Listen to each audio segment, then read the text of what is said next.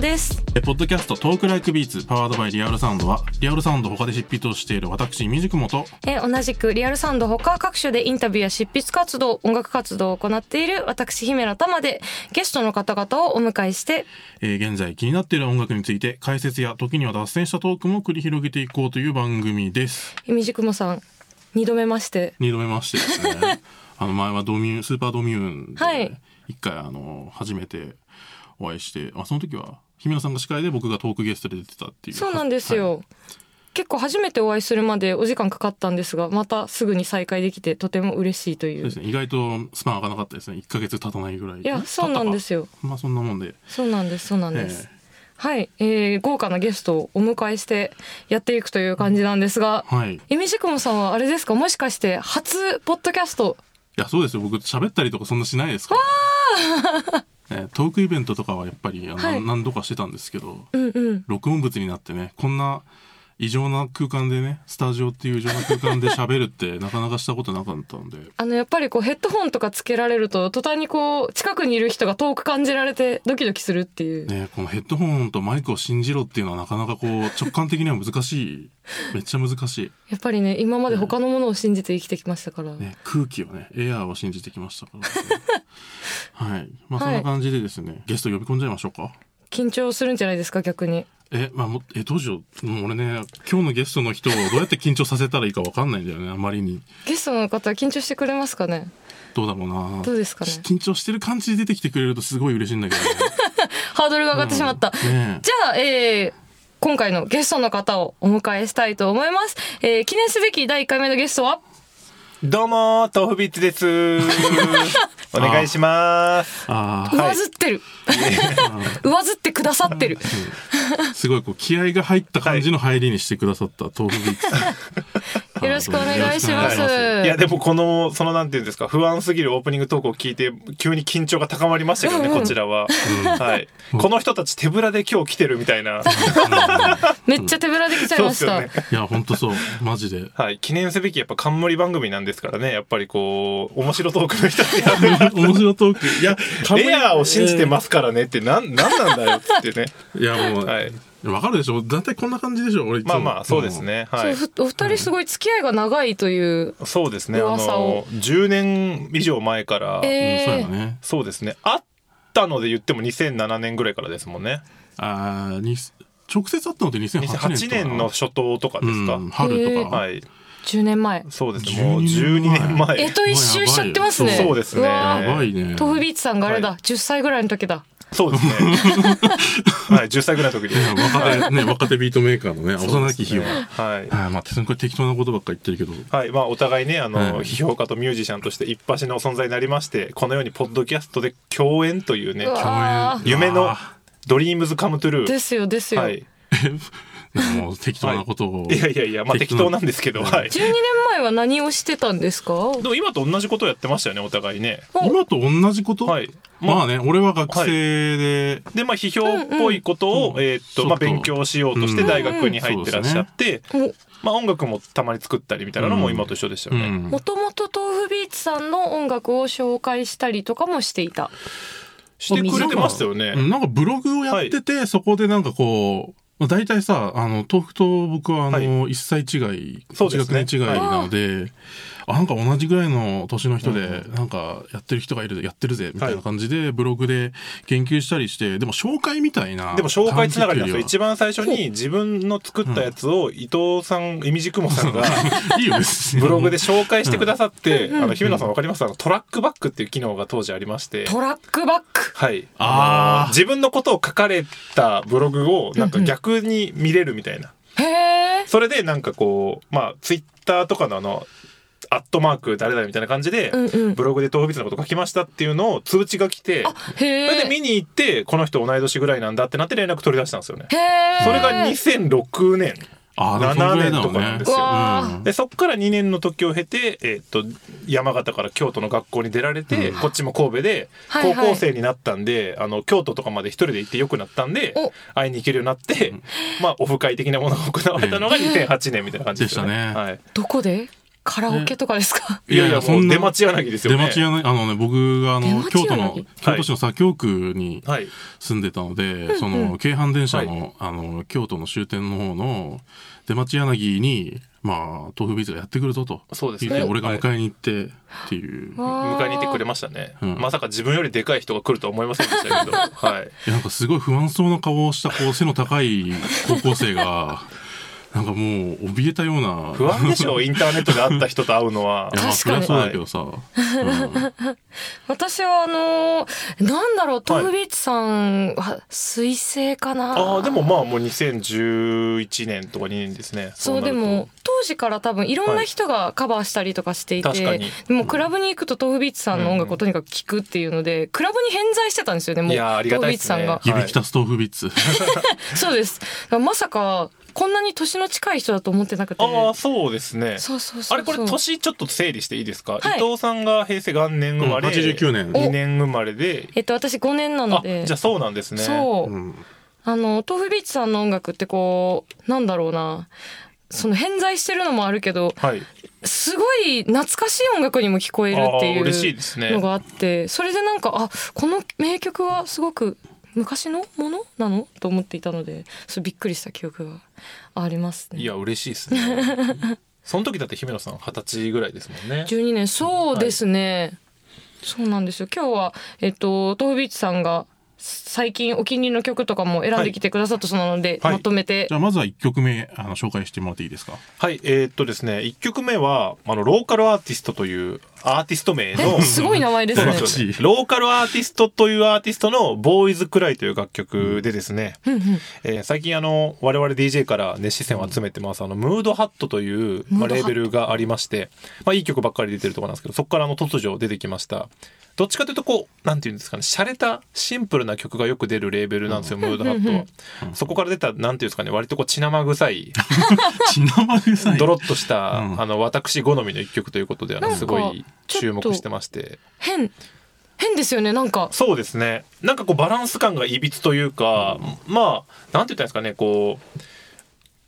綺麗なものとねこうなんかちょっとダーティーなものが一緒にこう走ってることによる違和感みたいなのが、うんうんピアノは綺麗だけど歌とドラムはなんかそうやな感じというか、うんうんそういうのがこうあのすごい自分好みのバランスということで最近とっても DJ で多分本当に一番かけたいといつも思ってる曲みたいな感じですかねお最近、深夜2時ぐらいに聞きたいですねそうですね終電でもう帰れないって諦めたぐらいの時間に聞きたい諦めろっていう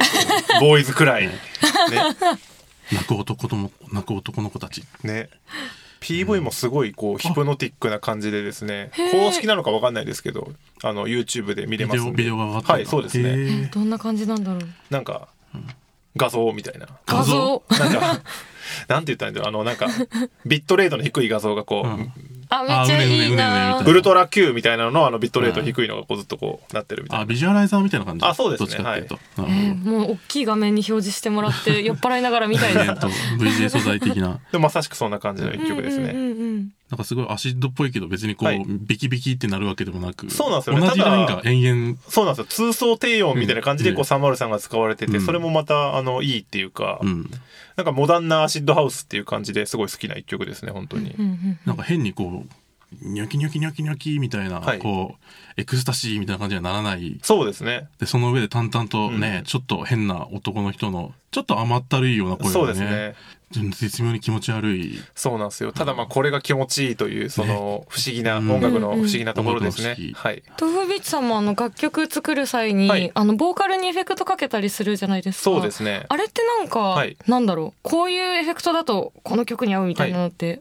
あぱあるんもですう僕は全部同じエフェクトを10年間かけ続けてましてああーのオこだートわチりュがーンっていうあのパフュームをかけてるやつなんですけど、はいはい、あの、パフュームさんとかあの歌うまいんですけど、エフェクトでかけてらっしゃるんですけども、うんうんあの、僕とかはですね、あの、歌が下手すぎて、えその、音痴がゆえに杖、つえええその、音痴のための杖みたいなるな、ほそどの、ミニ四駆があの、絶対コースはみ出ないみたいな、はいはいはいはいはいはいああいう感じでこう、歌を破綻させないために使ってまして、ガーターなしみたいな感あ、じ、そうです、そうです、本当にうそんな感じです。もう絶対にガーターいかないんですよ、あれを使 うと。なるほど、はい、なんでそれを使ってライブもレコーディングもやっててんうんうんたまに毎回アルバム作る前にそれを外しておボーカルブースに入るって恒例行事があるんですよへえさすがに歌が上手くなってるんじゃないかみたいあなあ思いますよね毎 あ回とライブでそれを使ってるといやさすがにもう歌上手くなってんじゃないみたいな、うんってうんうんうん言って入ってもう打ちひしがれてまたエフェクトをかけるっていうのがあの毎回のあの恒例行事になってまへすね。え、はい、今年もそれやりましたけど全然ダメでおした、やね。 はい、あでもオートチューンって結構流行り廃りがあるのに一貫して使ってるっていうとこそうろでがすなんかねやっぱりみんなと違ってその必要に駆られて使ってるんで、そんな流行りとかそういうもんじゃないっ ていう感じといえばいいですかね。は意味なくかかってるわけじゃないってい、いうそうなんでですよね。まあそんな感じであの2曲目にあのはい入れてみようかなっていう感じなんですけども、はいえっ二と曲目は二曲目はですね、えー、J バルビンで K プレテンデでございます。まああのこの曲なんですけど、まあ J バルビンっていうもう世界的レゲトンアーティストがいましてですね、うんそんなレゲトン J バルビンの楽曲ですねお。はい。もうめちゃくちゃいい本当にいい一番いい 一番いい 一番いい優勝これがこれが刺さるんだ姫野さん。優勝ですよもう優勝ですかおーめっちゃいいですよねなんか、うんあのー一昨年かなにあのーロザリアというね、はいはいはいあのーアーティストが、まあ、鮮烈デビューを飾りましてそこからあのスペイン語の楽曲を、はいはいあのーちゃんと聴いたりしようみたいなモードに自分がなりましてへえで結果今気がついたらレゲトンをめちゃくちゃ聴くようになって、おまあ、そのレゲトンでも言ったら一番人気アーティストと言ってもいい J バルビン。あ、 うん最近もなんだっけ「ブランコ」って曲とか、まあ、今色シリーズの曲を出しててあの色村上隆さんのあのロゴとかを使ったりとかしたビデオとかをバンバン出してへて、え、まあ、相当もう向こうでもう大億再生みたいな奥再生もうい何いです億ねいってるみたいな感じで、まあ、ずっと出てるんですけど、うんまあ、そんな彼が去年出したアルバムからの一曲という感じですかねこれは。うんうーんえなんレゲトンなん、はいになるんですかこれはそうですね一応まあレゲトンとか,、まあ、なんかラテンあラテンアかーバンみたいな、まあ、言われ方結構難しいんですけど、まあ、ラテンミュージックっていう感じですよね。ラテンアーバンってめちゃくちゃいいなえそれははい五感が、五感が いやだってもういい陽気なのと都会の殺伐さスタイリッシュさでもなんかいいんですよねめっちゃこの感じというか、まあ、こういうビートのまあヒット曲がまあ数年前からまたむちゃくちゃ増えてきて、うんうんでなんか最近こう j バルビンとかもそうなんですけど、うんなんか日本にいてなんかさらにこう、うんアンダーグラウンドのアーティストを探すのもいいんですけど、うんうんあの日本語でも英語でもないところでめっちゃ売れてる人ってまあいいんすよ。へえ、うんそのスペイン語そうなんですフよラねン。スフランス語とかのラップも僕めっちゃ好きなんですけど、うんだから日本ですごいこういいのを探すのもいいんですけど、うんうんあのフランス語とか知らない言葉で売れてる人を探すと結構手っ取り早くめちゃくちゃいいのに出会えるっていうのがあってで特に Spotify はあの非英語圏のあの楽曲めっちゃディグりやすくてへえなんか Apple Music とかで多分そのリージョンによって結構なんかイメージなんですけどなんか検索結果とかの順番が変わるイメージがあってうん Spotify は割となんかそこは検索エンジンっぽくドンと出てくれるんでへえ中国語の曲だったりとかあのそういうこう英語じゃない楽曲みたいなのが結構ポンポン出てくるんで。うん割と見やすくてすごいあの好きなんですよねあの各国のヒットチャートとかも見やすいですしへあそうだね、なんかえそこうでうすね各国ごとのあのヒ、えートップ50みたいなのは、はいあのプレイリストでいつも見れるしねそうなんですよ Spotify だねったならんかそれ結構活用したりはしますねん j ワルビンとか普通にもうあのラテンチャートガンガンランクインしてる系なそうやんでろうねアメリカのそのビルボードチャートとかにも結構、まあそうですねでもも顔う普見て通るねに入ってき名て前るはっていう感じですよねやっぱり言語によってマーケットって大きさ全然変わるんですかねそんなイメージありますねあうのん j バルビンもスペイン語ですけどまあ地元コロンビアでコロンビアそうですねやっぱりこう日本語だとね日本でしかリリースがないですけど、最近それで言うと、あのー韓国人 YouTuber でニューヨークに住んでて、でもスペイン語の曲でめっちゃ売れた人みたいなのもいたりとかして。あーあツイートしてたねあ、そうです、そうです、んなんか意図的にそういうなんかマーケットをそのでっかい言語に合わせてる人みたいなのが絶対いるはずで、あなあんかそういう感じでこうなんで言うんだろう、やるのはしたたかで、それもまたいいなと思っいいなたりえもします、何語でやりたいかなどうですか何語でやりたいですかインドインドインドはインまドあって何語ヒヒンドゥー語まあ英語もありますよね。うん 絶対可愛いまあそんな感じで、あの続いての楽曲にもこれもまたあの、非英語圏の外国の曲ですけどもえ続いての楽曲はですねあのマカラというアーティストのこの「マカラ」なんですけども、えー僕が調べた限りではですね、はいえスイス出身の、まあ、ラッパーで、まあ、フランス語でラップしてるんですけども、まあ、あのこういう感じのですねちょっとインディーっぽいっていうかオルドナっぽいヒップホップをずっとやってるアーティストでうんうんうんもともと知ったきっかけがえーっとなんだっけまああるビタボンビタボンティーズっていうあの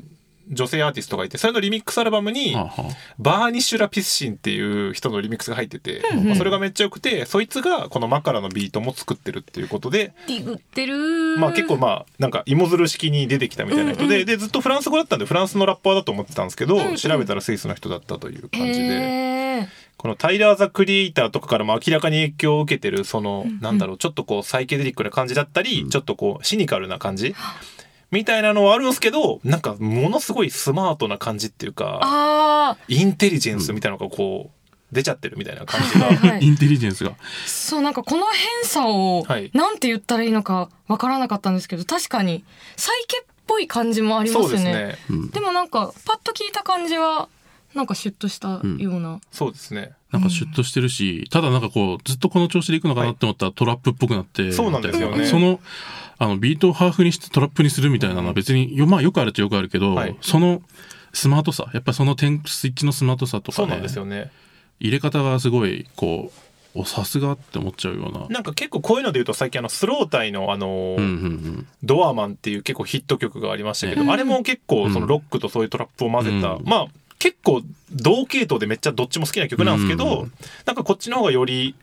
なんか寒いところっぽいっていうかあーああーちょっとわかるちょっとわ寒いとかるころかなんだろううんうんわかりますわなかんかりドアマンまはもうちょっとなんかライブとかでも上半身裸で結構暴れ回ってやるみたいな感じなんですけど、これはこれでなんかまた別の良さがあるなみたいなすちょ感っじとなで、んか硬い感じがあるそうなんいでいすよ感じねがしますねで実際マカラはアルバムとかもめっちゃ面白くてー途中でテンポ変わる曲だったりとか、なんかアイディアがむちゃくちゃいっぱい入ってる曲が多くて、んフランス語なんで全部は理解できないんですけど、結構むっちゃ面白い割に人気そんな思ってるほどないなっていう感じなんで、めっちゃいいものを教えてもらってしまった、ぜひあの聞いてほしいっていうん。う感じですか俺もアルバムム一応その、はいもうプレイリストもあった段階で、ちょっときこの曲面白かったから、アルバム聴いてみたら、本当にビートのバリエーションも、そうですねいっぱいあってなんかこうやっぱりタイラーとか、まあ、タイラークリエイターとかそういうのあのの例も出てたけどこういろんなことやってるっていうそういうアメリカでやってる人うんじゃない、あのいろんな若干チャラい感じもそうなんですよねうっすらあり、うんなんかこう昔のクラブ系のヒット曲のフレーズをこう引用してきてみたりとか、まあ、具体的にはこうベニー・ベナッシュの「サティスファクション」っていうすげえ0年代の初頭に流行ったエレクトロハウスみたいな曲のフレーズ出してきたりとかして。なんかこう、俺が知っているこのヨーロッパのクラブミュージックの面白い感じもちょっとこう、そこにそ残うなんっですよてる。ねなんかいい感じのヨーロッパ味みたいなのがあって、まあしかもアルバムタイトルがでも「レディオ・スーサイド」ってめっちゃタイラー・ザ・クリエイター っぽ確かにいね、っていう。移行、タイラー移行っぽい、ホットフューチャー系のなんですけど、まあ、ちょっとまたこうフランス語圏に入ってちょっと毛色が変わった感じが面白いなっていうところですかね。はい。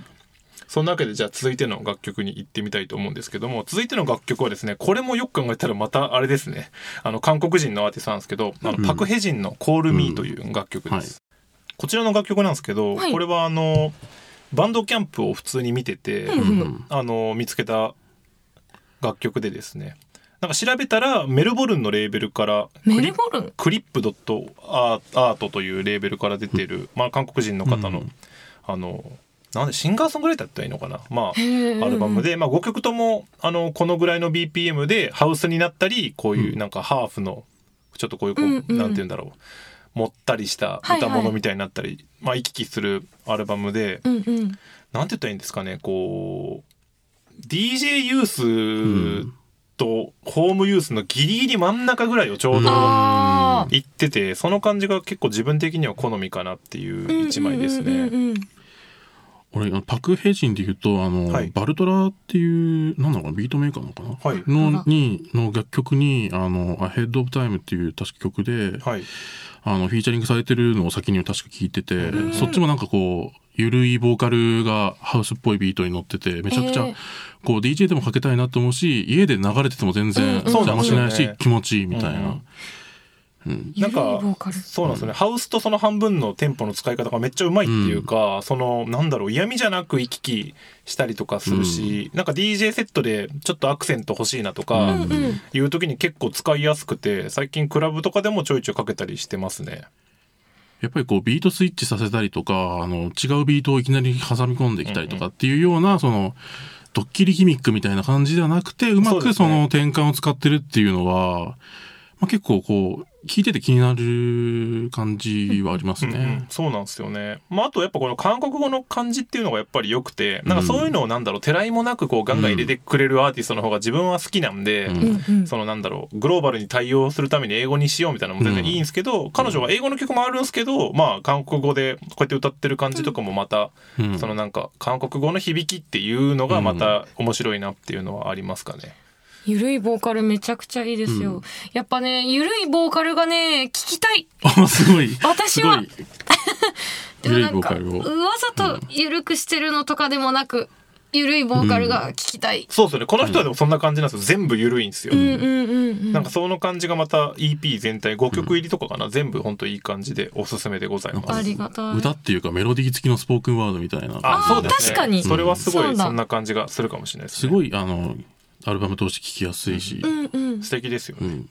そんなわけであの最後は日本のアーティストを紹介したいと思うんですけども、えー、ユージー・ヌードルさんで「夢の恋人ラバーズ・ロック・エディット」という楽曲紹介したいと思いますこのユージー・ヌードルさんというアーティストなんですけどもあのこちらのアーティストはですね私東方ビーツの「ポジティブ」という楽曲であのイントロのギターを弾いているあのユージさんでしてで すねあのゆうじさん。 そうなんですよ。あの、その時なんで弾いてもらってたかっていうと、あの、もともとですね、僕のあの、マネージャーがやっているシーラビットというバンドにああで、あもともとギターを弾いていたという過去がありまして、まあいろいろあって神戸に移り住んで、あの、家が近くなったんで、頼んでみようということでお願いして、へそんなことにえ。なりました。ご縁だ、ご縁。そうなんですよ。へーで、その後神戸で、スマハマっていう名前のバンドを組まれまして、そのバンドの曲が、この夢の恋人なんですよ。へえ。でそれを U 字ヌードルさんのソロアルバムを出すにあたってセルフカバーされたちょっとリズムの感じが違うのがこの楽曲でですおねーすっちゃーすっちゃーしていました。そうなんですよスマハマのバージョンはもうちょっとこうメローな感じで、うんまあ、4人組のバンドなんでそっちの方はもっとなんか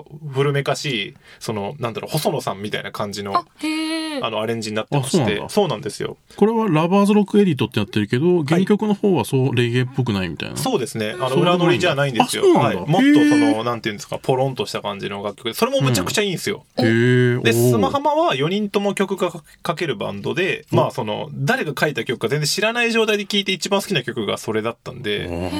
ユージさんのアルバムにこれが入ってて、あの、俺を大歓喜っていう、まあどうでもいいんですけど、歌詞もめちゃいいという。ね そうなんですよね。あの、本当にあの、まあマルチプレイヤーでですね、もうな、えっと、前のアルバムがもう6年、7年前とかだと思うんですけど、そんな前だったから、まあでもその前のアルバムでも全部自分で楽曲演奏されて、ソロアルバムを出されてて、わあで今回も多分そういう感じで作られてるんですけど、まあ本当になんだろうその演奏一つとってもそのボーカルから歌詞までうんなんか、なんて言うんだろうウェルメイドっていうと安っぽいですけど、まあうん本当になんかよく作られてる、うんそのうん目線のよく届いてるアルバムだなっていう感じで、結構例えるなら澤部さんのああのスカートのの澤部さはんがいはまいだ、あのご自分でドラム叩いたりとかした時の音源が、うんうんうんあのすごい僕好きなんですけどもそれに似たなんていうんですかねこうその人のリズム感で全てがうんこうんううん統一されてる良さみたいなのうがんうん。すごい出てるアルバムでしてですねまあこの楽曲が入ってるアルバムがあの RC スラムレコーディングってまた意外なレーベルからあのリリースされてるんですけどもあのそれも本当全曲むちゃくちゃ良くてここでこれしかかけれないのがマジでもったいないぐらい全曲いいんでああのいやもう、まあ、リスナーの方にはねもう即はいアルバムを直そうで聴なんけでと、すよ。あのし知り合いとか抜きで、あの本当にマジで、聞いてあのってすごいアルバムなんで、あの、もっとみんなに聞いてもらえたらいいのになと思ったりしますね。ねポッドキャストはいつでも待ってるからとりあえずアルバムを聴いてくれ的ないやそうですね、はいぜひという感じで、あのこれで私豆腐ビーツの紹介する5曲以上という感じになりまいす、や、ね、もうありがとうござい素晴まらす。しいセレクトでした、あんまり他でこうガンガン言ってないのをちょっと今回選んでみましたおうんはいありがとうございますいやー、音楽の話楽しいなっていうのを思い出してしまいました。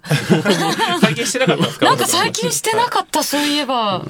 いや、いいですね。ありがとうございます。いやもう非常に豆腐ビーツらしいそうですね非非英語圏とかヨーロッはいパとかにも